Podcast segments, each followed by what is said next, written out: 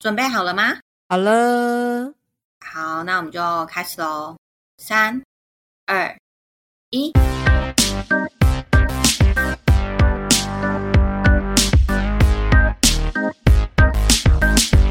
欢迎收听关于他们，我是乌力，我是 Janice，今天是我主讲，对我讲就是那个动保鬼故事嘛。所以 今天要跟大家分享的是动保社会事件——猫咪查查的故事。是查查，对，是查查。最近高雄才游行过的那个。对对对，我们我四月九号有去参加，就是查查的高雄车游。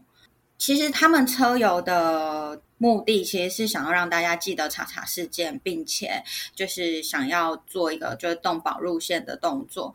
那我去的话，我比较是偏向就是让大家记得查查，因为我觉得动保路线这个东西其实是一个需要非常多的沟通跟规划的，它不是说路线就路线，因为其实我们都知道动保是有一部分是非常大的黑暗面，所以我觉得那个不是这么简单。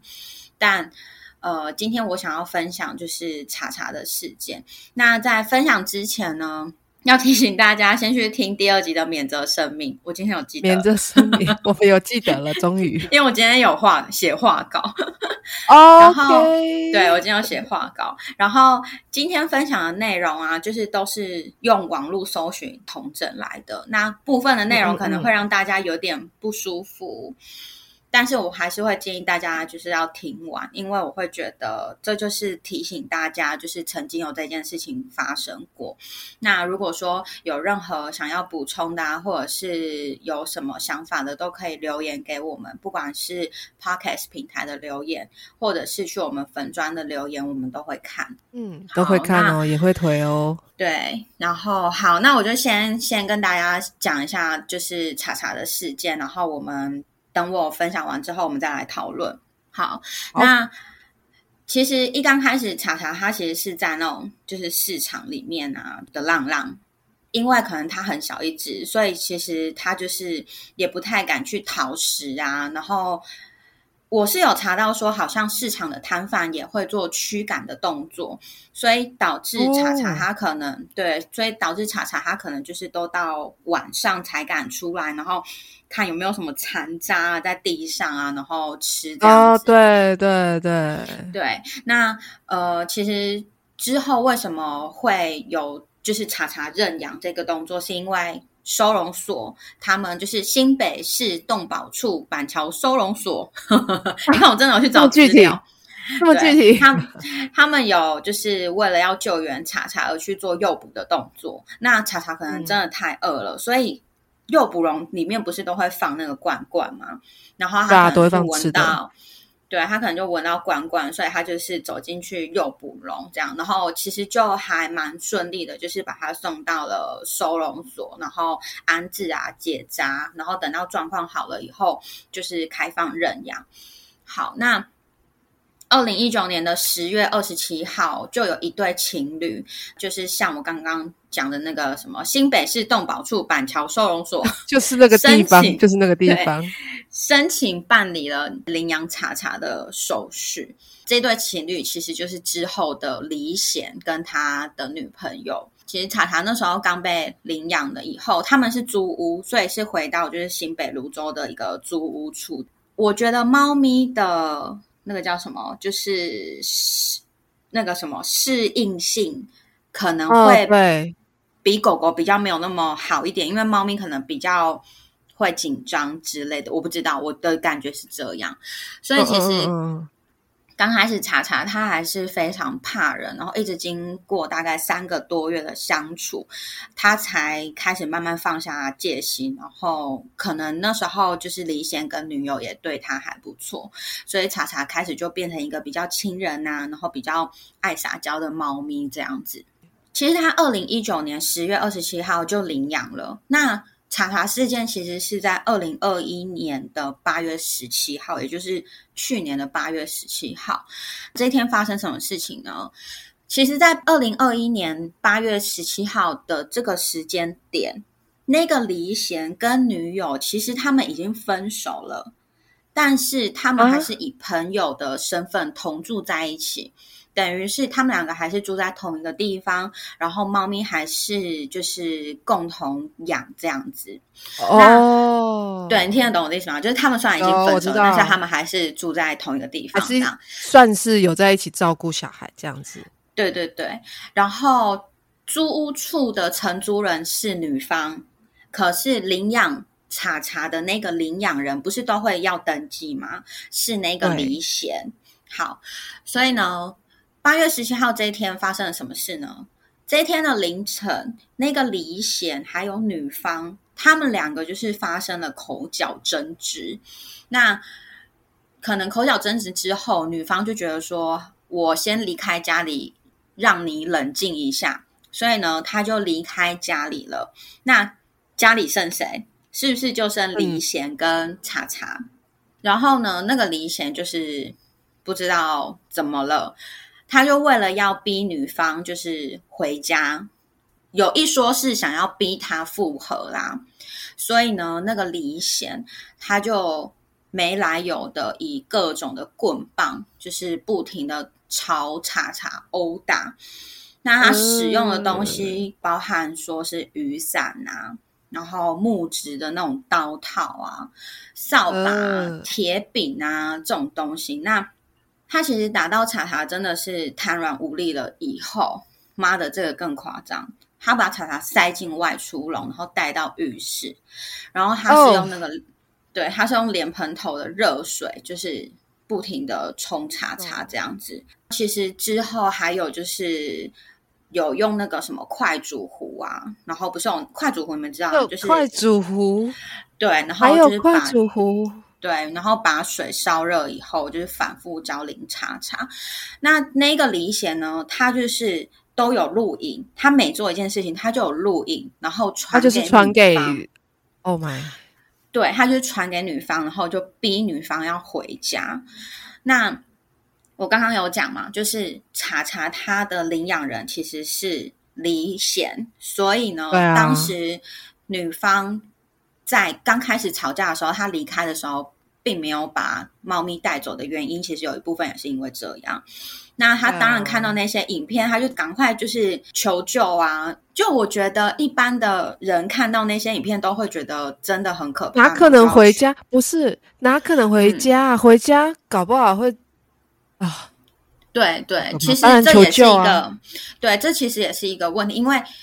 我真的在这边要跟大家讲，当你的另外一半开始会对小朋友，就是宠物啊、动物啊，去做一些很不对的事情的时候，其实你就要思考，赶快要离开它，因为这不是一件正常的事情。好，那我们回到就是查查事件，那是不是那个女生就是收到了？他反复就是传的录影等等的，那她就开始求救。那其实当天呢，有民间的救援者，就是林耀宗跟许雷义，然后呢，他们就是有接到就是虐猫的消息之后，就有找了一些志工啊，还有附近的居民啊，赶快赶去就是泸州那个租屋处，就是要协助救援。那当然，同时又打电话报警，因为。一定要报警！你要对对对，因为毕而且你就是如果说你擅自闯进家里，其实那个好像是会有什么其他的罪之类的，就是不能一定要有合法程序才可以进去民宅啦。我记得，对对对对对对对，好像是这样。那虽然说女方她很害怕，但是她其实当下为了查查，她也有跟着返回租屋处，在。过程当中，其实女方啊，或者是警方啊，甚至是现场的人，他其实多次有跟黎贤在那边交涉啊什么的，但黎贤就是把门反锁啊，不开门啊，然后狂骂三字经啊，然后坚持要警方要有搜索票才能开门啊。其实这个状况就是让你的救援行动会一直受阻嘛，因为你根本就没有办法进去。所以呢，就是双方在屋内外就是一直。僵持不下以后，那一些要来救猫咪的人，他们就是担心猫咪的伤势会过重，可能会有生命危险等等，所以呢，就取得了房东，还有因为我说过房子的承租人是女方嘛，所以呢，就取得了房东跟女方的同意之后，他们就破门而入。结果没想到他们一进门，看见那个李显就坐在沙发上喝饮料，哎，好像一切都跟他没有关系这样子。好，但是其实那时候大家的状态是不管他了，我要先赶快先把查查送医。那时候他们就是赶紧把查查，就是看了一下状况，送送医院这样子。那其实我在网络上在找资讯的时候啊，就是那个我刚刚讲的，有一位民间救援者林耀宗，他其实那时候在整个救援过程结束后，他有把查查受虐的状况在脸书就是记录下来。查查受虐，他其实是在。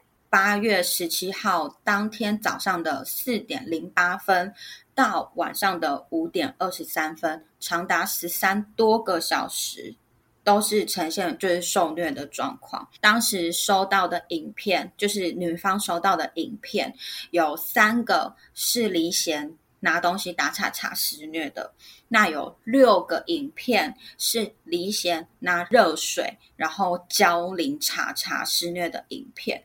那其实影片的长度大概十一秒到十八秒不等，你光忍我们被热水淋到三秒，我们就已经受不了了。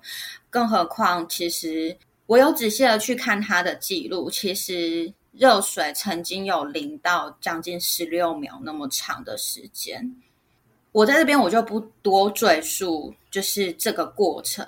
如果你们想知道更细项的，你们自己去搜寻。那查查送医之后呢？其实查查他就是全身大面积的烧烫伤、毁容啊、失明啊。然后他的口腔，对他的口腔内啊，其实也有就是手化溃烂、无法进食的问题，所以其实医生当下是紧急开刀帮他装那个食道胃管，就是让他至少能够要吃有东西进去。对对对，那。查查其实全身上下最严重的就是皮肤受伤的状况嘛，像他头部就有大概八十 percent 的严重烫伤，身体其实就是四十 percent 的严重烫伤，包含他四个脚掌啊，他其实都已经脱皮，没有办法站立了。八月十七受虐嘛，那八月十九在动物医院查查他就已经出现了急性败血症的状态。二十八号的晚上，医院那边就传来查查休克死亡的消息了。好，那呃，其实那个李显呢，他在事后啊，还是不停的就是恐吓女方啊，就是可能要对女方一家不利呀，甚至还恐吓就是那些救援的人说要砍死他们啊什么之类的。好，那这个案件呢，它其实已经升级为刑事案件了。然后在今年的三月十六号，其实查查案有开庭，但是呢，被告没有去，被告就是李显嘛，他没有到，嗯，所以呢，其实现在是在等第二次开庭。那其实第二次开庭是四月二十六号，也就是我们上片的隔两天，他们就要开庭了。到时候大家就可以关注一下，就是开庭的结果。以上就是查查事件的一个状况，听起来就好沉重哦。对，但是为什么我想要把这个事件再次拿出来跟大家说的原因，其实我是希望大家能够去重视这件事情，包含说四月二十六号就是查查要二次开庭的。这个状况，我觉得我们都必须要用自己的关注去让整件事情变成是一个很重要的事情，因为很常有这样的状况，就是哦，好，当下发生，然后当下当下大家生气，然后可能过一阵子就没了，然后短时间的，对，然后我就会觉得说，好像。当然，还是有部分的人，他们是很努力，像车友的那些，就是参加的人啊、志工啊，或者是发起人，他们当然还是都是很努力。但是，我会觉得这个东西其实是需要大家一起来重视的。如果我们就这样子让它过去了，对那个李显也太好了吧？懂我意思吗？我觉得主要，嗯主要会需要。再更多注意这件事情的有一部分是，他今天可以这样子对这只猫，那明天他可能会用这样的方式去对另外一个人呢？没错。我不知道这是不是，可是我我记得，就是反社会人格的人，好像都会从动物先开始。如果好像不止反社会，好像不止反社会。我记得，嗯，我之前忘记是看什么东西，好像有研究说，有一些杀人犯他在杀人以前，就是先从小动物开始。所以我会觉得，就是如果你真的发现身边的人有。可能这类的行为，他不一定是要真的见血哦，他可能就是他会踢猫踢狗，或者是他会怎么样？其实我觉得就要特别注意，如果那个人又是你的另外一半的话，我真的觉得要特别的小心。他们也是生命，然后你都可以这样子对这些生命了，那我们怎么知道你之后会变成怎么样子的状态？而且其实你看，李贤他们是二零二二零一九年就领养查查了，然后一直到二零二一九二，这样也快三年了。其实他们养查查也快三年了。其实照理来说，有感情的才对。没错，所以我觉得这是一件更可怕的事。而且他在之后，然后还恐吓女方，恐吓救援人。我觉得这个就是真的是我真的没有办法理解。我觉得他的整个心态就是已经不对了啦。这是一件非常需要被关注的事情。当然还有很多很多类似的事情，其实一直不断的在发生。我觉得我们能做的就是，我们把这个东西用 podcast 记录下来，然后嗯，让大家知道这件事情，进而去关注这件事情。这个是为什么我会想要做这一类主题的原因啦。虽然说有一部分的人觉得它就是一个动物啊，可是我对我而言，我觉得啊，人类不是也是动物吗？也是啊。对，人类凭什么可以去对其他动物做这种事情，然后却这么理所当然觉得哦，又没查，妈的，什么东西啊？怎么会？怎么可能会没查？当时查查事件，乌力那时候有关注吗？其实会有啊，只是我老实讲，我没有看细节，我我我有点比较像是在看后续，嗯，后续他们的推动跟他们的一些讨论，然后跟查查本猫的状况，那实在洞沟洞沟圈吧。应该是洞沟圈，好像就有我忘记是哪一位沟通师，他有一个小小的活动，就是送祝福给查查。嗯，也不是说要我们去跟查查沟通，因为这个这个其实蛮没礼貌的。你直接跟一个孩子聊天，但是没有家长同意，而且加上他现在的身体状况不好，嗯，所以那时我们就。单方面的送祝福给查查，以及有点像是那种感觉，会有点像是你可能在加护病房，然后外面会有路人来，然后给你送花啊，给你加油啊，给你打气啊的那种感觉。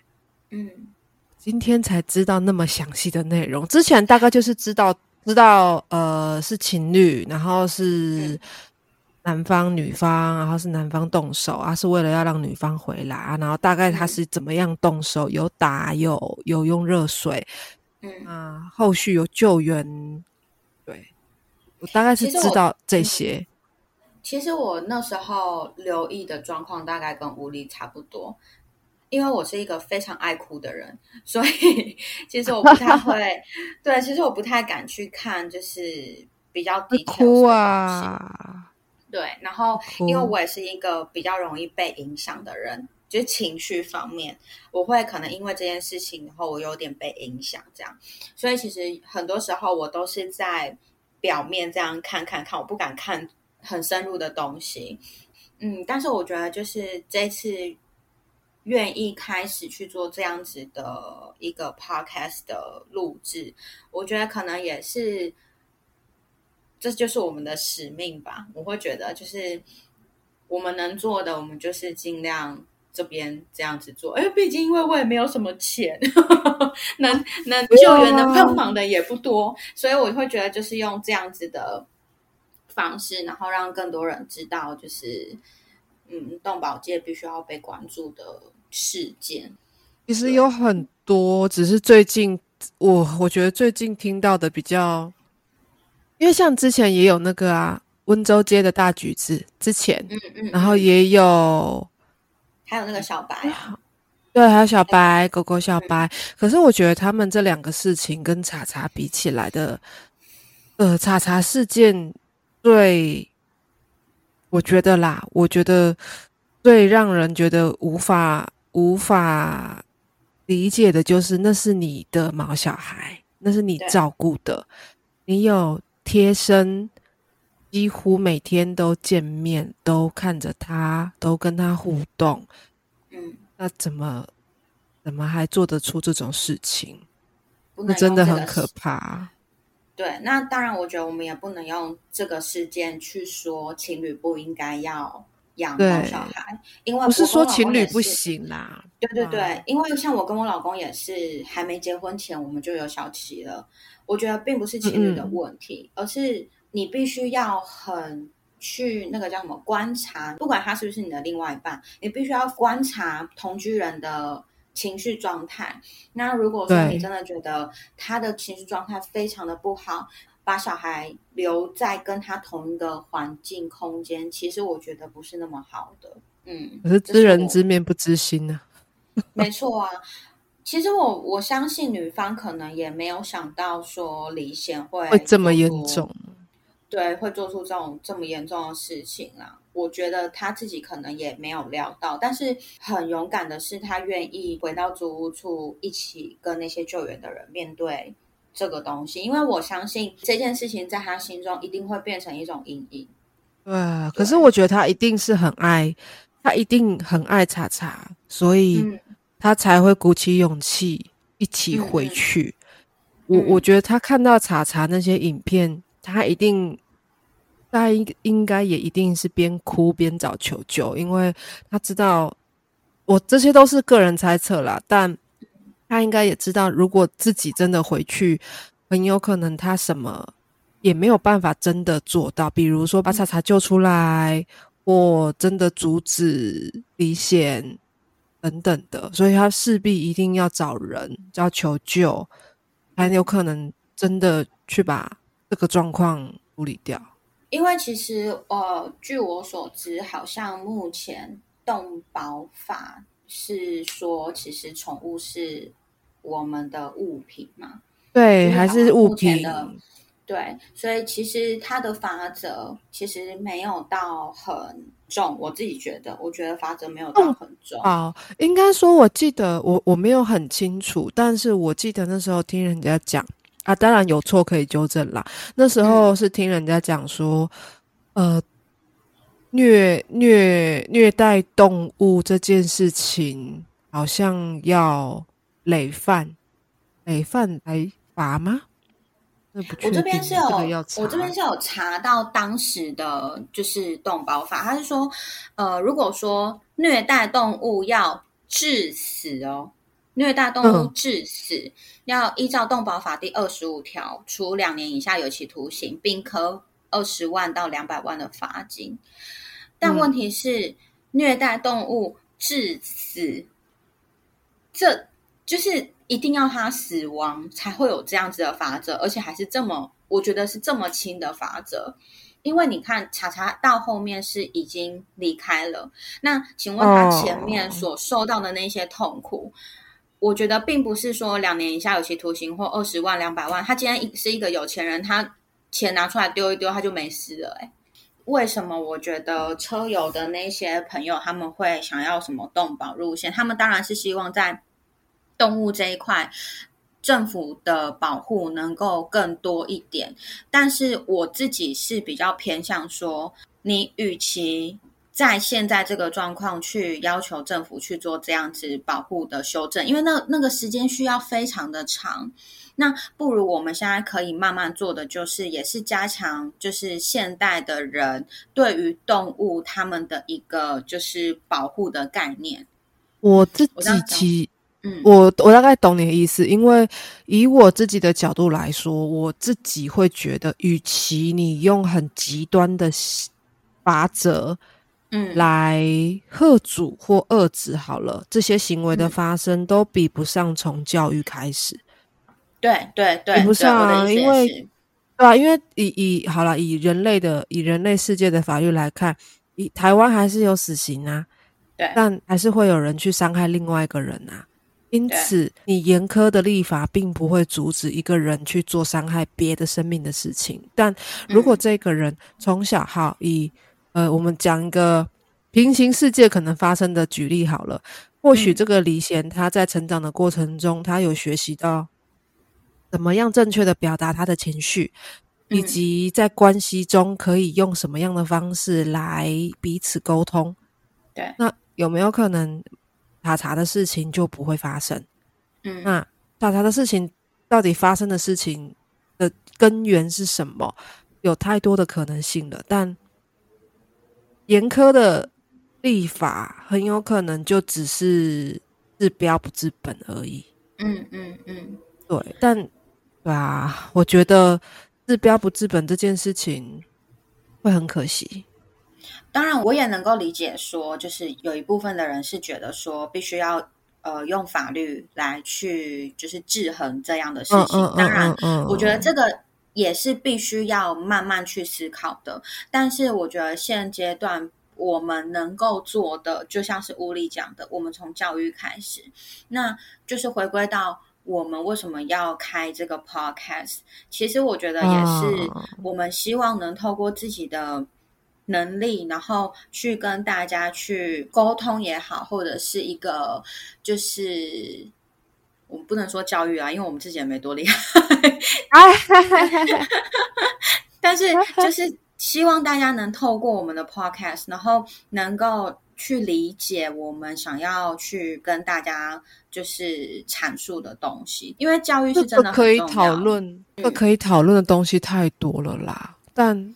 对啊，教育我我还是认为教育是最重要的，所以呃，动保动保界也是有很多人在分工合作，他们很多人在分工合作，一派可能就是走一线，直接去看体制内有什么可以调整的，那有一派就是可能是在后方开始制作推广啊、分享啊、演讲啊。那这样分工合作之下，这样子慢慢推动也是一件好事啊。没错，不管你今天听了这一集，你的感受是什么，或者是你的立场跟我们一不一样，我会觉得你如果愿意听，表示你可能也是喜欢关注毛孩子的状况，所以不希望因为。我们这一集而让大家有互相就是有冲突的机会，而是我们彼彼此要互相鼓励，因为就像乌力刚刚讲的，我们其实都在不一样的角色还有立场去一起为了毛小孩去努力。对，所以如果说听完以后有什么不舒服啊、不开心啊，我觉得大家都可以用很理智的方式来留言或私讯，那一样。情绪勒索的留言，我是不会看的，我会分享给吴丽，然后由我来处理安呢。